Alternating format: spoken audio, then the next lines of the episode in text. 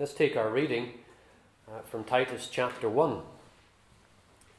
A very good overview of the letter to Titus and Titus himself last week from Giles. So if you've not listened to that yet, I encourage you to do so.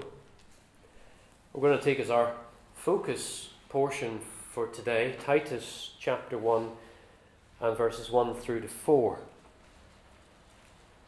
Paul a servant of God and an apostle of Jesus Christ, to further the faith of God's elect and their knowledge of the truth that leads to godliness, in the hope of eternal life, which God, who does not lie, promised before the beginning of time, and which now at his appointed season he has brought to light through the preaching entrusted to me by the command of God our Saviour. To Titus, my true son in our common faith, Grace and peace from God the Father and Christ Jesus, our Saviour. Have you ever wondered why personal letters are included in our New Testament? Personal letters are usually that, aren't they? They're something that is written usually with a, a private thing that you're wanting to communicate to somebody else. I think the convention for the day um, means that what we have in our Bibles as pastoral letters or personal letters, First and Second Timothy, and then there's this one to Titus, and another one um, as well to Philemon from Paul, and then John's, a couple of his might be personal letters as well. The reason they're included is because the convention of the day was that the writer would convey something to one of the leaders of the church or somebody with some significance in the church with the intention that that letter would be made public. That's the reason why the letters are then included in the New Testament, because they would have been seen as authoritative documents that were then circulated in addition to the letters that were written to churches.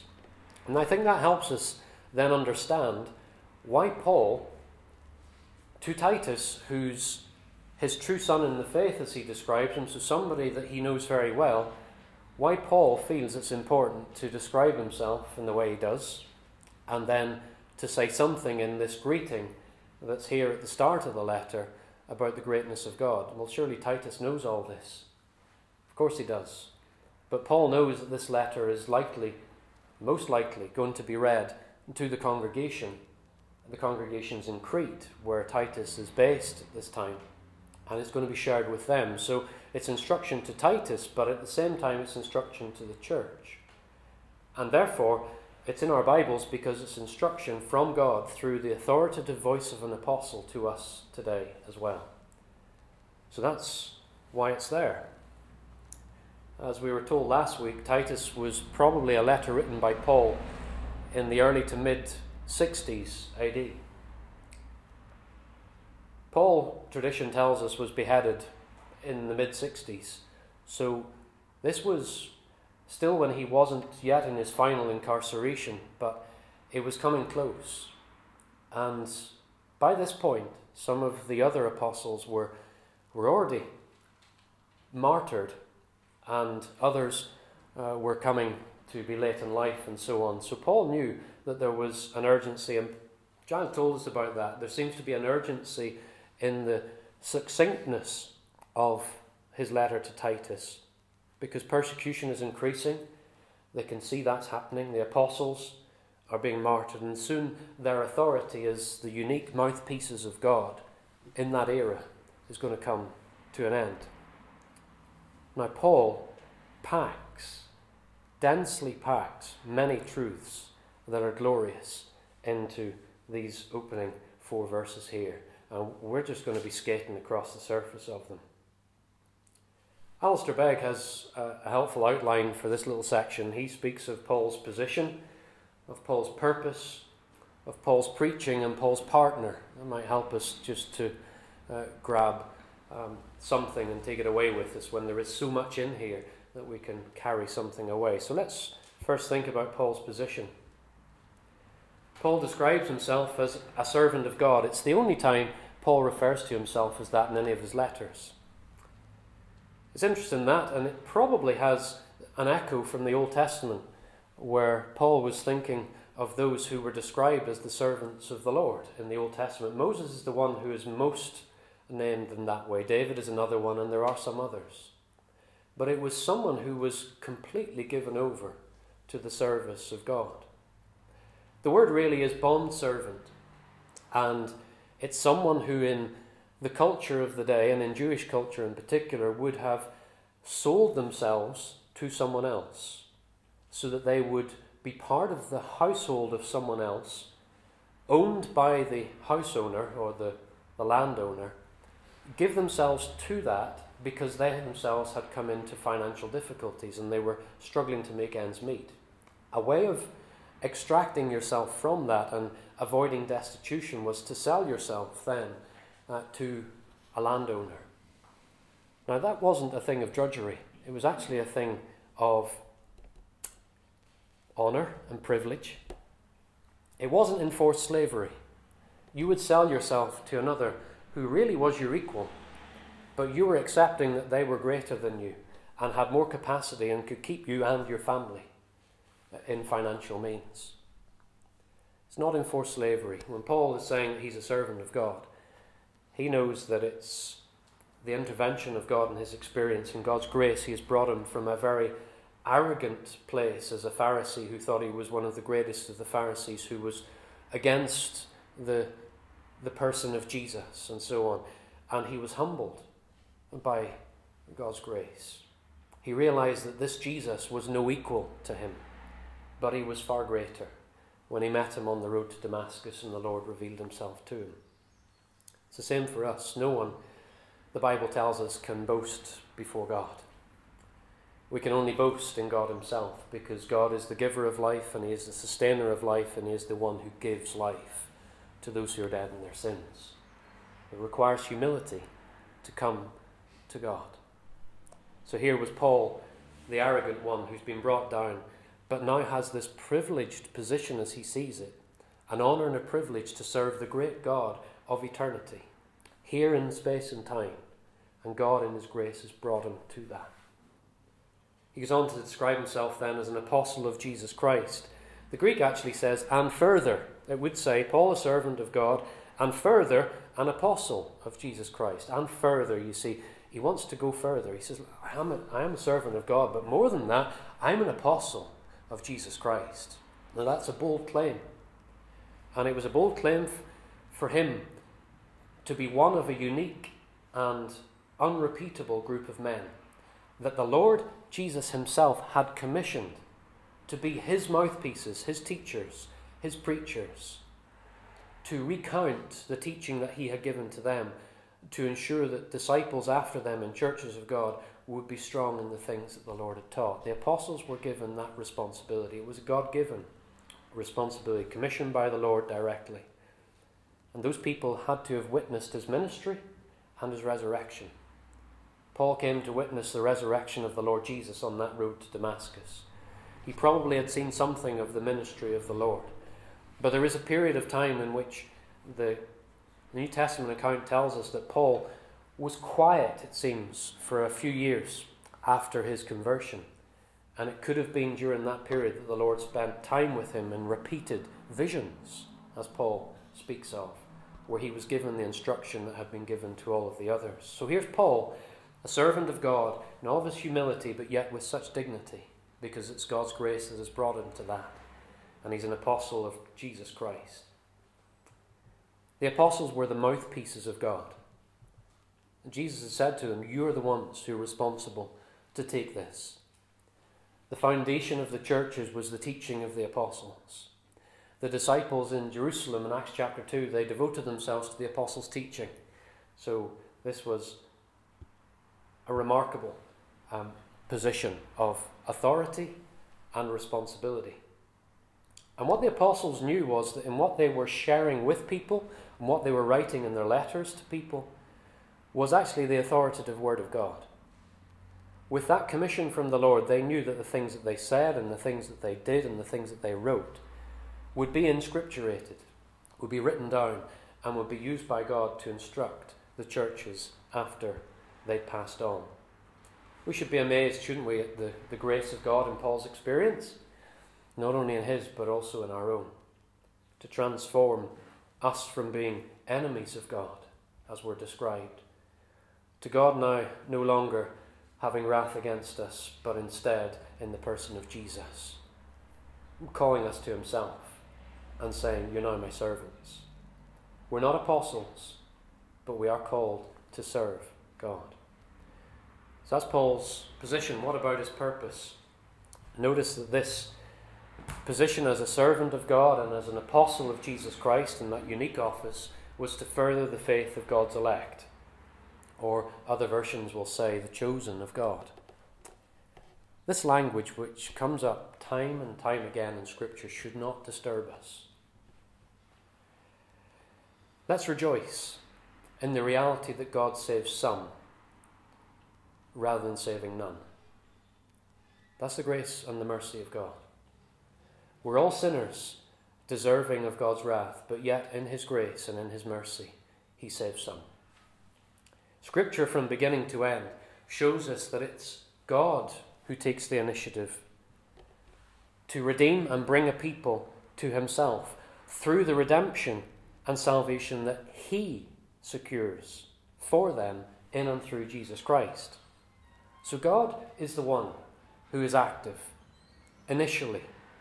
He redeems us through the life and the sacrifice and the resurrection of Jesus Christ. Now, it's the same for all people who would be called God's people in the Old Testament and in New Testament days. Old Testament people, it was a prospective thing. They were looking forward to what God had promised would be the means of their ultimate forgiveness of sins and a place with God for eternity. And we in New Testament times are looking back and we're looking, each of us, from, from both eras, looking to the cross. It's the focal point of history. And while God takes the initiative, it is divine initiative. The demand is for a human response. That's there always in Scripture too faith is required. Paul's purpose was to further the faith of God's elect.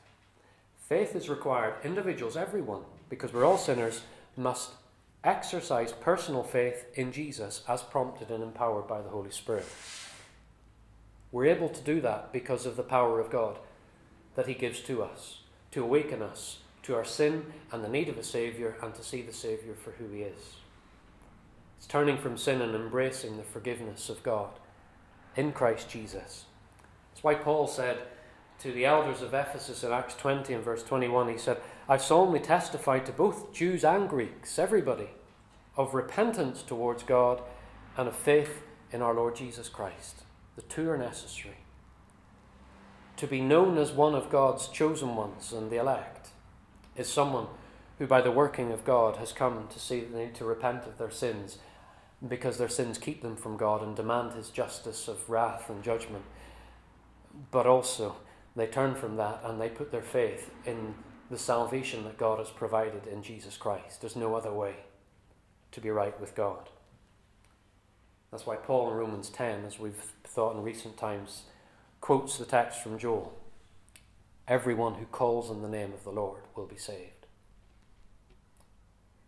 So God's election, it's God's initiative, but there's a human response required, and everyone who calls in the name of the Lord will be saved. God has brought Paul into service so that the faith of the elect would be furthered. So, faith is, we've just been thinking, is required for salvation, but faith, growing faith, is actually required for the Christian life and what's referred to in the scriptures as sanctification, that process of becoming increasingly like the Lord Jesus.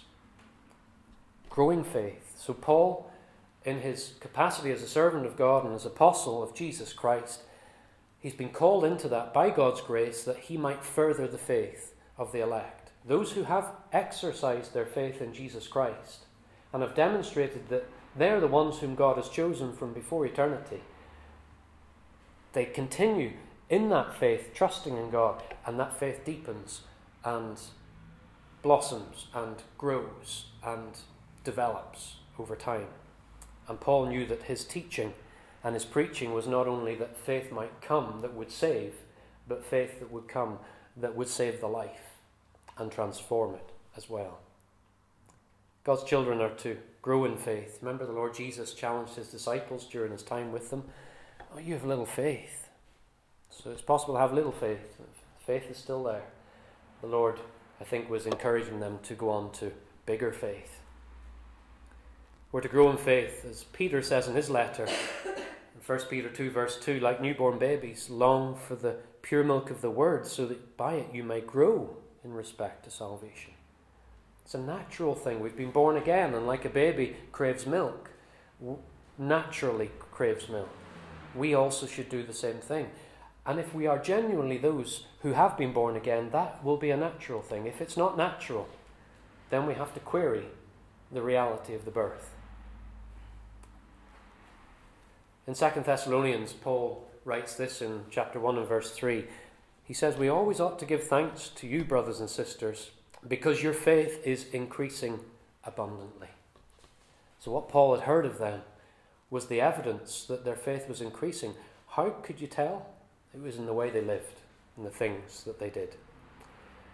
So, Paul's purpose was to further the faith of God's elect and their knowledge of the truth. Notice this faith is strengthened by an increasing knowledge of the truth upon which we have set our faith. The more you know about something, the more you will trust something. Or mistrust or distrust something. We know this.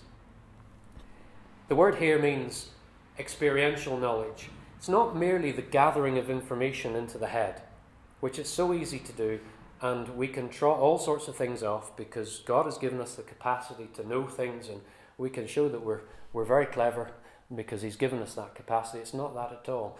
It's, it's taking information and experiencing the reality of that knowledge of the truth of God. What's the truth of God? It's the truth about Himself, and it's revealed to us and given to us in His Word, His authoritative Word. It's experiential knowledge, to know by experience. Paul, in his personal letter to Timothy, 2 verse 4, we, we know the text well, says that God wants all people to be saved, yeah, and to come to the knowledge of the truth. So there's that element of coming to the knowledge of the truth that Jesus Christ is the Saviour. Yes, that's required for salvation.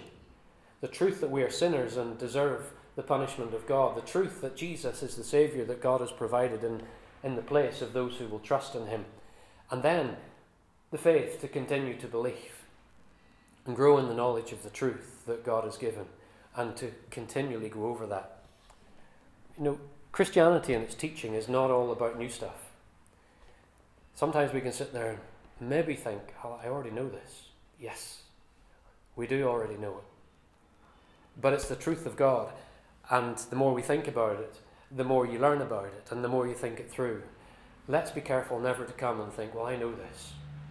Let's come and recognize that the truth of God is there and it's given and it's to be repeated and it's to be repeated and it's to be repeated. It's not about trying to find something new, it's about repeating the truth of God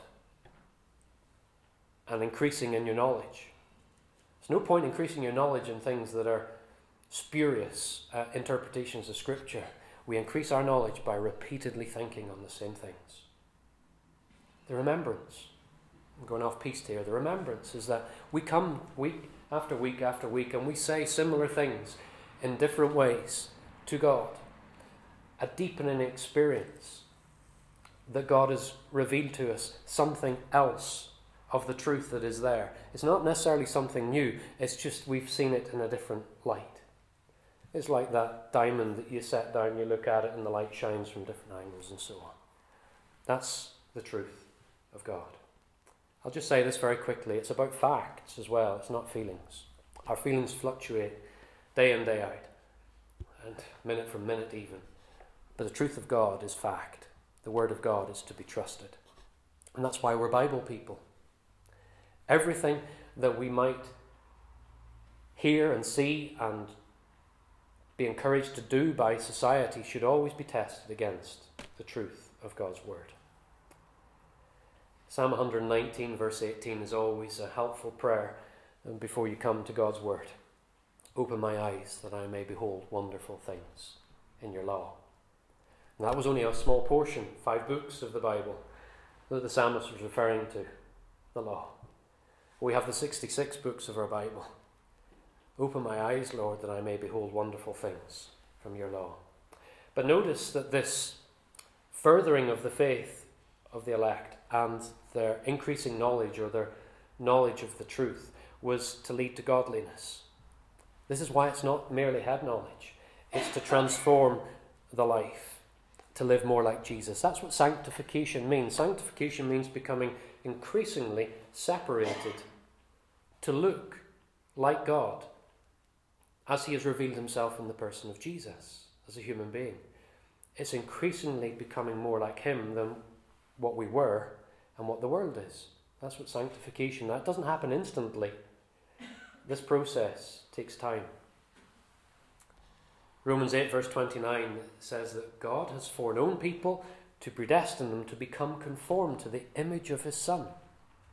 That's his purpose. And Paul says in Philippians 2 this is not just a work of God, it's, it's a synergistic work between us and God, as helped by the Spirit of God.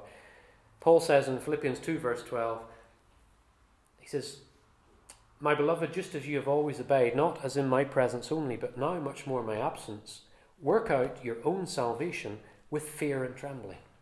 So we're to work it out. God starts the work and works with us in it as we would become more like God. That's what godliness means.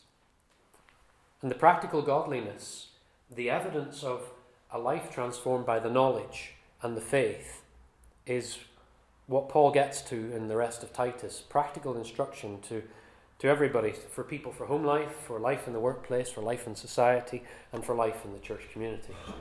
It's all contained in the letter for us. Say this We cannot be godly or begin on the road to godliness unless the Spirit of God is dwelling within us. And the Spirit of God, who empowers this transformation process, is given to us at the moment of our, of our birth. In fact, the Spirit is there to cause the new life that causes us to trust in the Saviour and receive the forgiveness of God and to embrace the righteousness of Christ in our behalf and then step forward to live a life more like Him. In verse 2, Paul then says it's in the hope of eternal life. Paul's not talking here about some uncertain expectation that he himself, through what he's doing, is maybe by his good works going to obtain eternal life. He's not referring to himself, I don't think. He's talking about every believer who has this faith and this knowledge of the truth. It's in the hope of eternal life, and it's the unshakable certainty that eternal life is given and guaranteed to all those whom God has chosen for himself. He has in mind the future aspect of eternal life, but we know we have eternal life here and now. Jesus said in John 17, verse 3, This is eternal life, that they may know you, the only true God and Jesus Christ whom you have sent. That's eternal life here and now. The knowledge of the truth. See how it all fits together. John 5, verse 24, Jesus said, Truly, truly, I say to you, the one who hears my word and believes him who sent me has eternal life, has eternal life. Does not come into judgment, but is passed out of death to life. Glorious reality that at the moment of salvation, we are saved, we have eternal life. And it's the beginning of this experience of God and of the Lord Jesus, the increasing of knowledge. And it's which God, who does not lie, promised before the beginning of time. God is absolutely trustworthy. I'd love to go off on this one, but uh, we don't have the time. But we take it for read, don't we? That God is absolutely trustworthy because our experience of His Word and our understanding of it and our seeing of His promises fulfilled in everything, and then its own experience in our own lives, I hope, we know that God is absolutely trustworthy. He cannot lie, He does not lie. And notice that it was all before the beginning of time promised before the beginning of time. Before there was the creation of anything, God had determined his plan of salvation, which was for his glory. And he calls us to enjoy it. Everyone who calls in the name of the Lord will be saved. But notice, Paul goes on to say, and now at his appointed season or at the right time, he has brought it to light.